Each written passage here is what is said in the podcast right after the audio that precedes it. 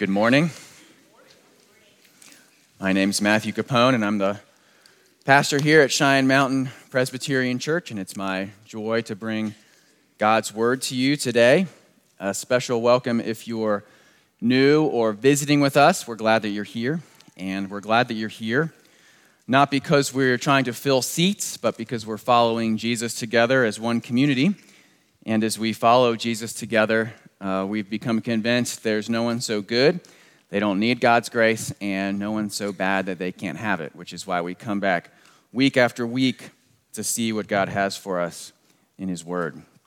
We're continuing our series in the Gospel of Mark. You'll remember the Gospels tell the story of Jesus in His life and His death and His resurrection. And I recognize that as we're in the middle of this study, uh, many of you are here this morning for the event that already happened, Charlie's baptism. And as I was discussing the date of the baptism with Andy and Jenny, Andy said, You know, I'm not really concerned about what day it is. I just want to make sure it's when you're preaching the hardest section in the Gospel of Mark. because I want to make sure all my friends can watch you squirm.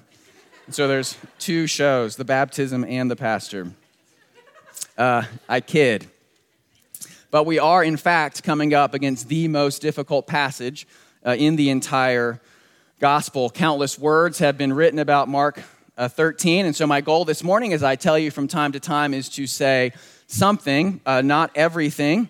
And so, I'm just going to disappoint you right now at the very beginning. You are not going to leave with every question answered about Mark 13. And part of the reason for that is if I answered every question, you would not leave because we'd be here into the evening.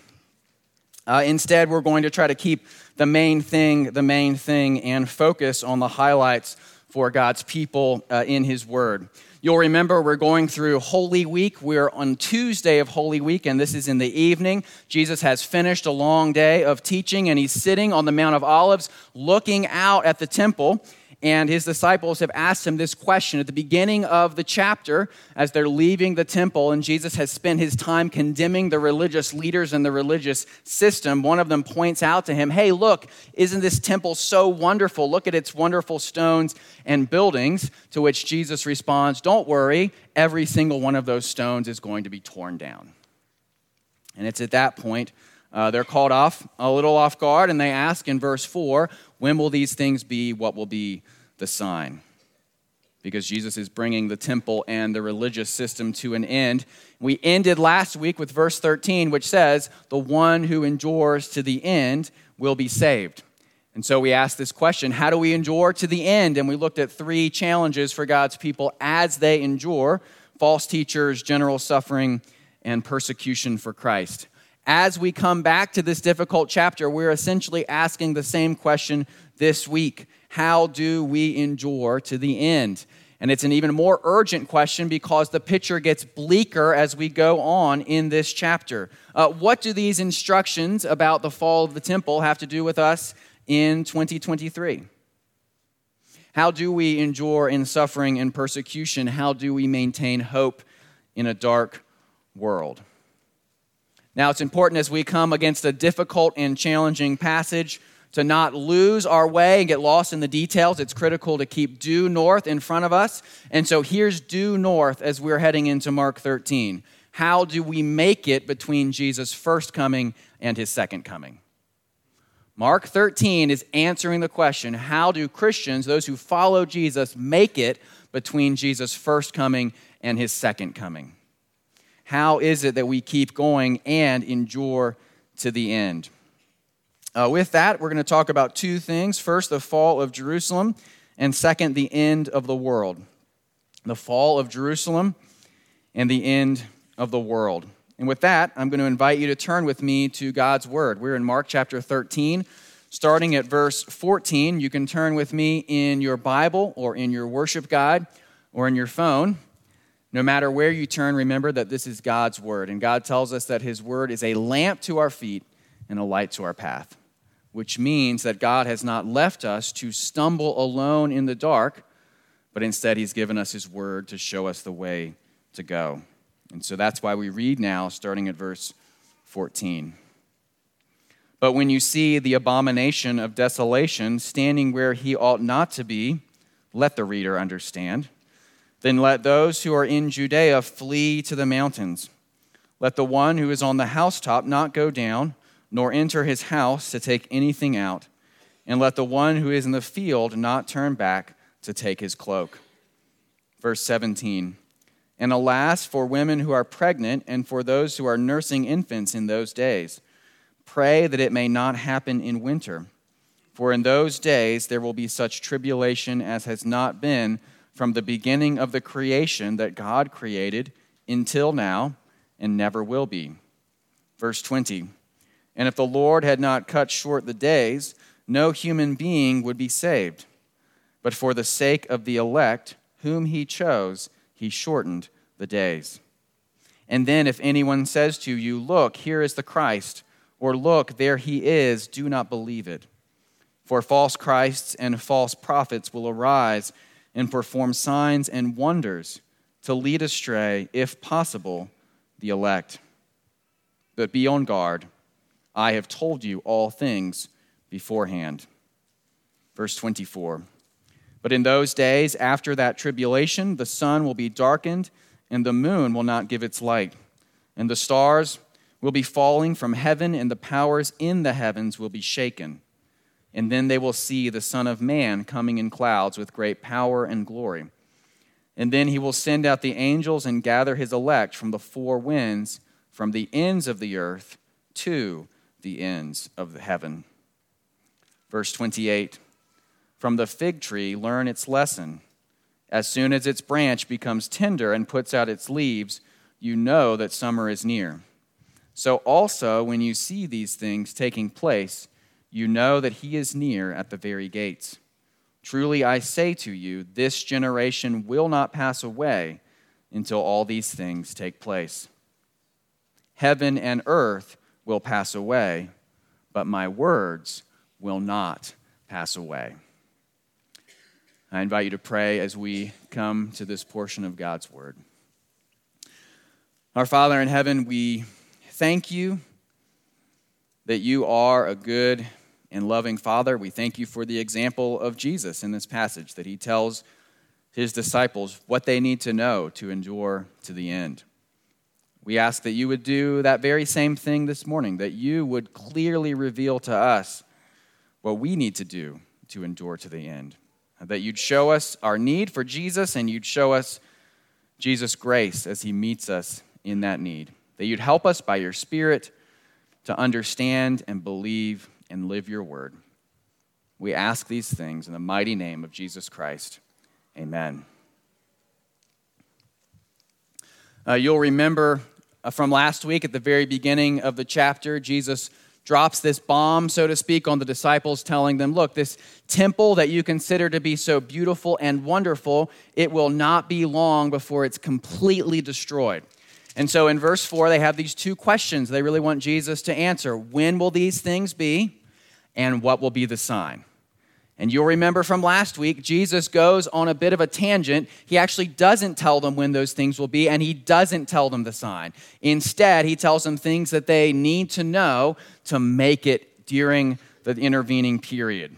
So that's when we talked about uh, false teachers, general suffering, and persecution for Christ. Now, Jesus is going to return to their question and answer it directly. When will these things be? What will the sign be? Well, it's very clear, disciples. Verse 4, it's, or 14, it's going to be when you see the abomination of desolation standing where he ought not to be. What does Jesus mean here? These are not clear words or instructions. In fact, that's part of what let the reader understand implies. Let the reader understand, in other words, you need to think about these things. There's a certain type of riddle to what Jesus is saying, but it's not a riddle for those who are familiar with the Old Testament because Jesus is using a phrase that is a direct quote from the book of Daniel. It appears in the book of Daniel not once, not twice, uh, but three different times we're told about this abomination of desolation in chapters 9, 11, and 12. Now, if you were with us at Cheyenne Mountain back in 2021, we talked about the abomination of desolation in the book of Daniel. Here's the problem that Jesus is going to come up against as he uses this phrase, though Daniel's prophecy has already been fulfilled. The abomination of desolation from the book of Daniel has already happened. And this is what I read to you back in 2021. Antiochus IV of Seleucia, who styled himself Epiphanes, which is what we're told about in Daniel, invaded Jerusalem, despoiled the temple, commanded the burning of the scriptures, forbade the covenant rite of circumcision, put to death many faithful Jews, and ultimately instituted pagan sacrifices in the Jerusalem temple back in 167 BC.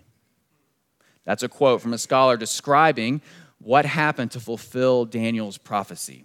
So, why is Jesus referring to something that has already happened?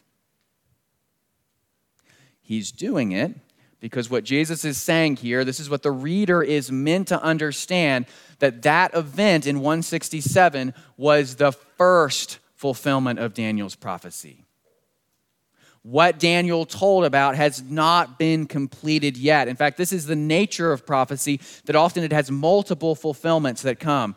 And so the reader understanding is meant to say this when you see something happening like what happened back in 167, that's when you know it's time to flee when that event repeats again, when the temple is profaned and desecrated again, just like it was to fulfill Daniel's prophecy, that's when you know it is time to run to the hills. And in fact, that's what he tells them in these continuing verses. Uh, verses 14 through 20 are basically saying, flee. Don't just flee, really flee. Verses 15 and 16 don't stop over small things. Don't go back to get a cloak. Don't go into your house to take anything out. Act as if the house is on fire. That's how urgent it is for you to get out of town. Why is it so urgent? Well, verses 17 and 20 continue to explain how bad it's actually going to be. And so Jesus' disciples here are meant to take these things into consideration, to remember them, to watch for this sign so they know when to flee Jerusalem. And in fact, history bears this out. Uh, beginning in 66 AD, uh, there were the struggles that are now known as the Jewish War when there was a revolt of the Jews against the Roman government. And this struggle continued for a number of years and it culminated in one point in the destruction of the temple in 70 AD. Remember, I told you the first part of this passage is going to be the destruction of the temple. Jesus' words here are fulfilled in part in 70 AD. Now, I'm not going to go into all the weeds here. If you're a history buff, uh, you can look up the Jewish War. Suffice to say this in late 67 AD, early 68 AD, Jewish zealots occupied the temple. And they did similar things to the temple that Antiochus did back in 167 BC.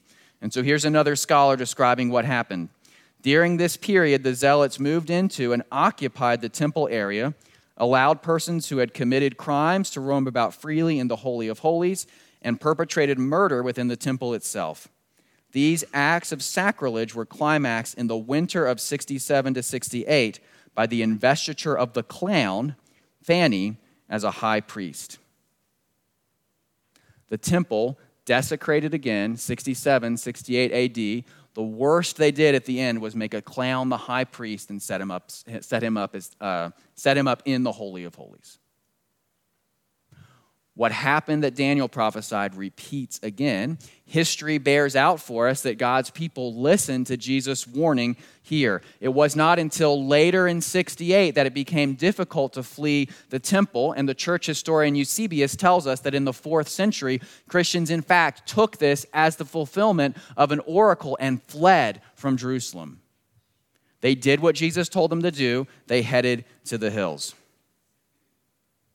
And so the two phases here of Jesus' prediction is prophecy come true. First, there's going to be this sacrilege, then there's going to be the destruction of the temple. What happened in Roman history? First, there was the sacrilege, 67, 68 AD. Then there's destruction of the temple, 70 AD. Verses 28 through 31 basically say, Know the signs, watch for the signs. That is what the first century church did. Know the signs, watch for the signs. That's what the first century church did. That's how they escaped many of the things that happened during the final destruction of the temple.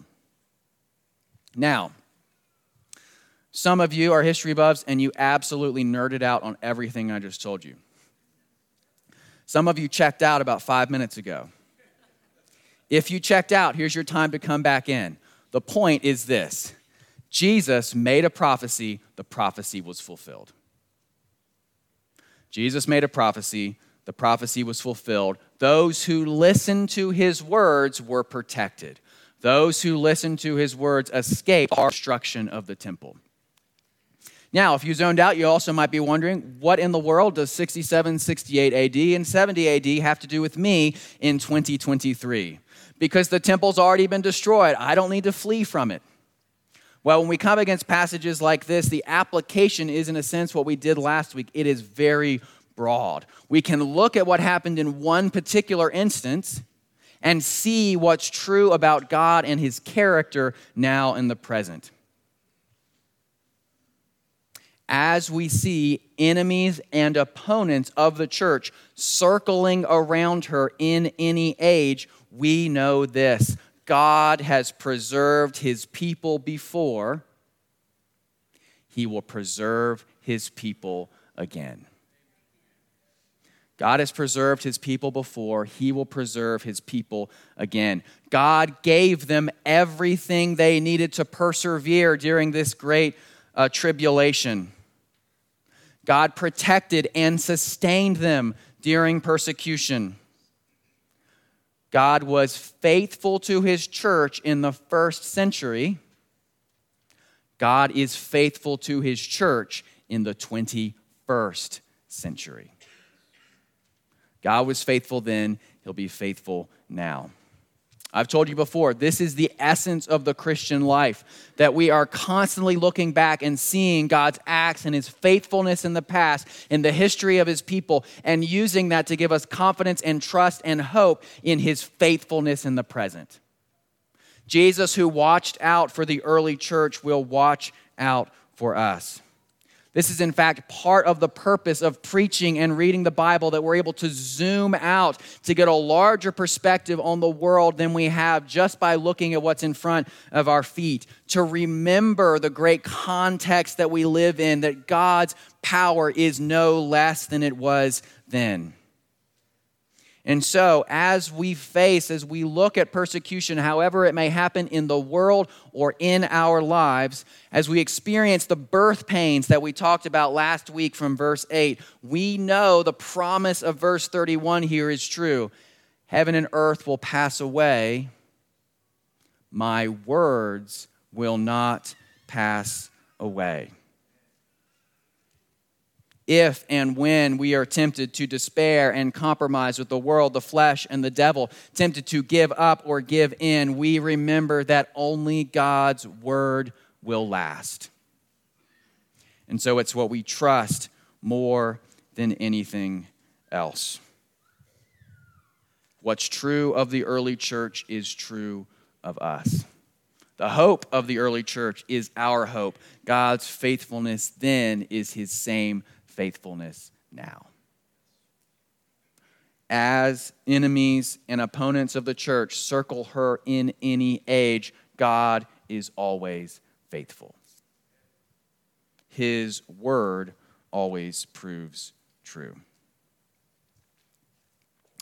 Uh, there's one other thing I want to point out to you from this section on Jerusalem, verse 20. It says, And if the Lord had not cut short the days, no human being would be saved. But for the sake of the elect whom he chose, he shortened the days. What the church must remember today is that God numbers the days of tribulation. God numbers the days of persecution. God numbers the time of suffering. They persist for a time, they will not persist forever. Uh, I've mentioned to you before that the Berlin Wall stood from 1961 to 1989, which is only 28 years, less than half a lifetime. And so we're reminded of what we talked about in the book of Daniel that the nations are a drop in the bucket. Whatever persecution or tribulation comes your way, God has limited it. God has numbered and limited its days.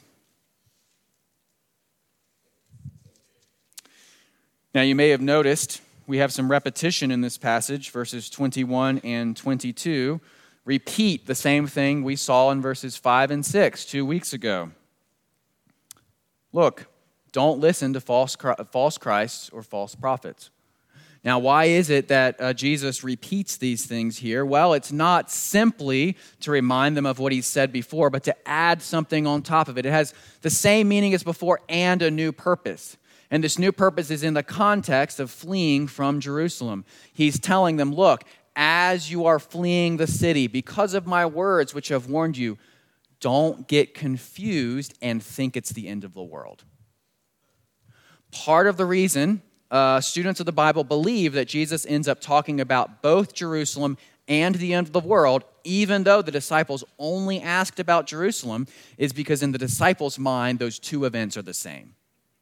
They're expecting the destruction of the temple and the end of the world to happen at the same time. And so Jesus is cluing them in here. He's saying, uh, those things actually are not going to be at the same time. And so, if someone comes up to you while you're trying to flee from Jerusalem and go to the hills, like I've told you, don't listen to them. Because if you believe that these two events are linked, are tied, you're going to be tempted to follow whatever that person is telling you. But I am going to return. I am going to return. It's just going to be at a later time. It's not going to coincide with the fall of the temple. And so that takes us to verses 24 through 27. The second part that I told you we're going to look at, not the fall of Jerusalem, but the end of the world. Now, part of the way in which I'm going to disappoint you this morning is that I'm going to tell you it's hard to know in verses 24 and 25 to what extent we're dealing with symbol and metaphor, which is the nature of prophecy like this. And so we're not going to know precisely uh, what's meant by the powers in heaven being shaken or stars falling from heaven. What I can tell you is this there is going to be a rearrangement of the world and its powers when Christ returns there is going to be a fundamental shift in the way the world operates and runs. Those who are the greatest men and women in the world will no longer have that status, influence, and power because the Son of Man is going to return.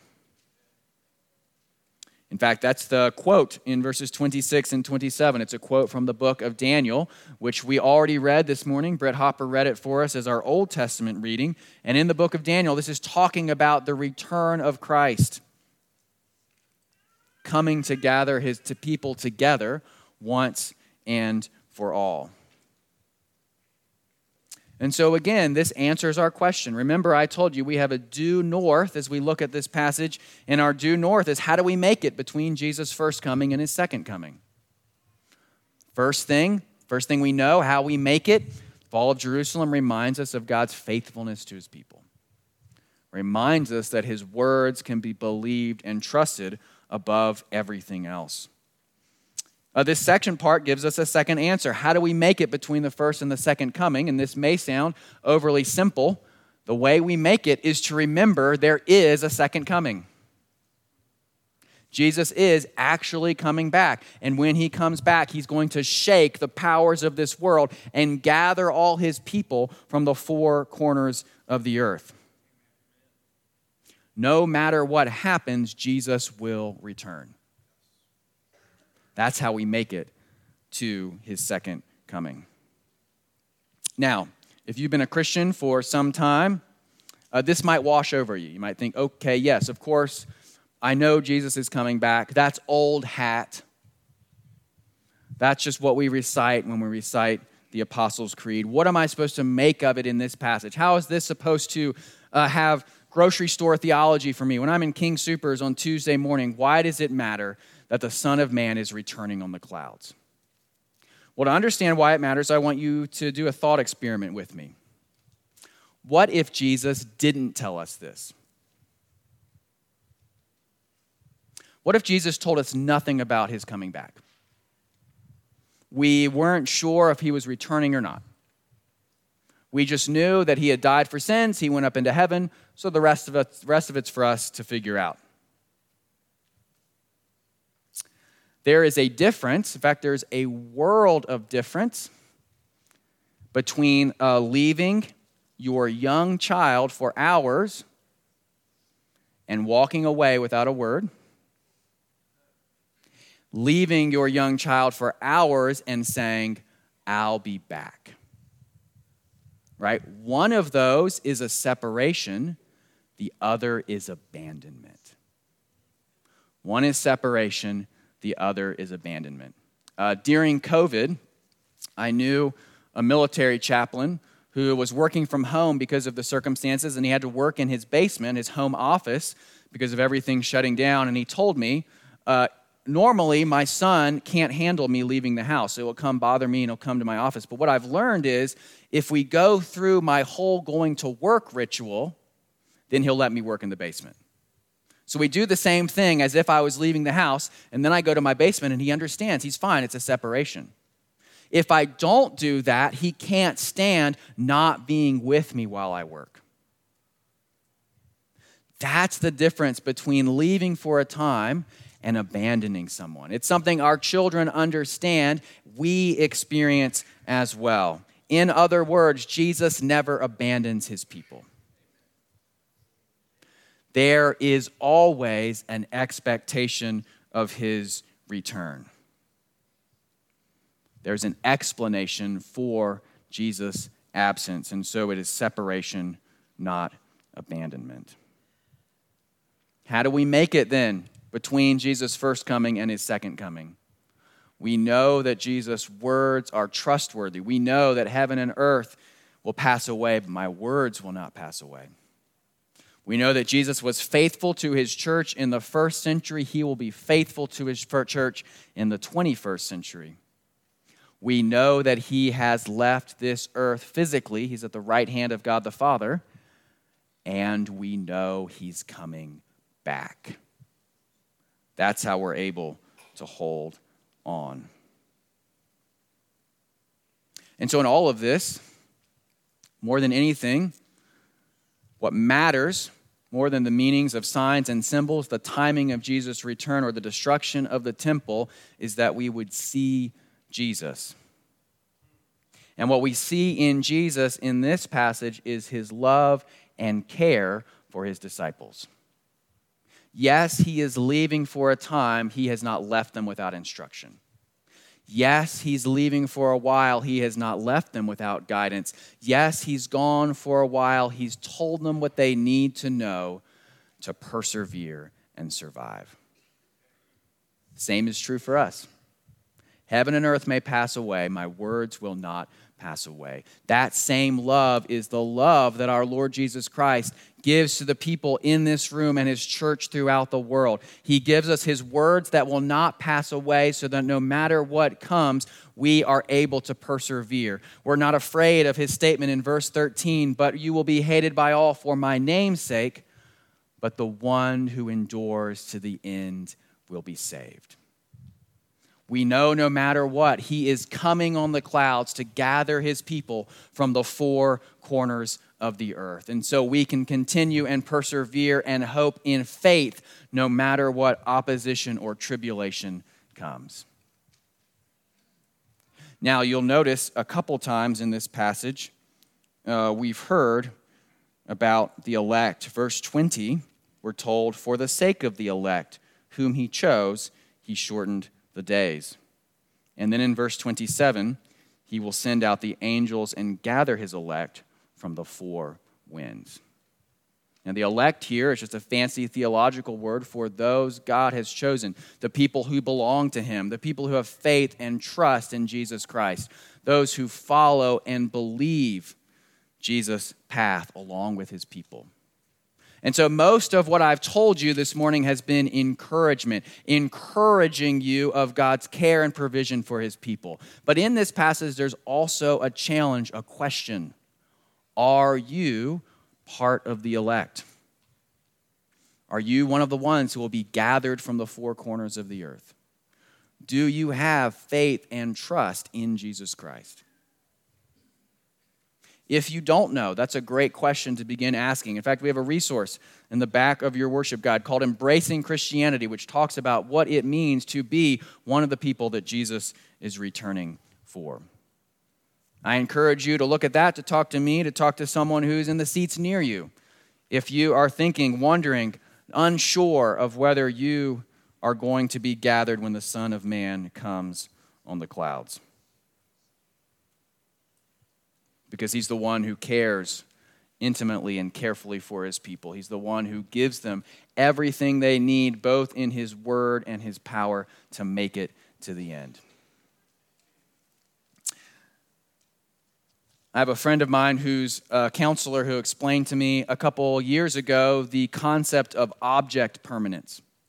And that might sound sort of fancy, and it's simply a way of talking about the experience of young children uh, when a child is between four to eight months, that child begins to gain object permanence, which means they begin to understand that even if they can't see something, it still exists.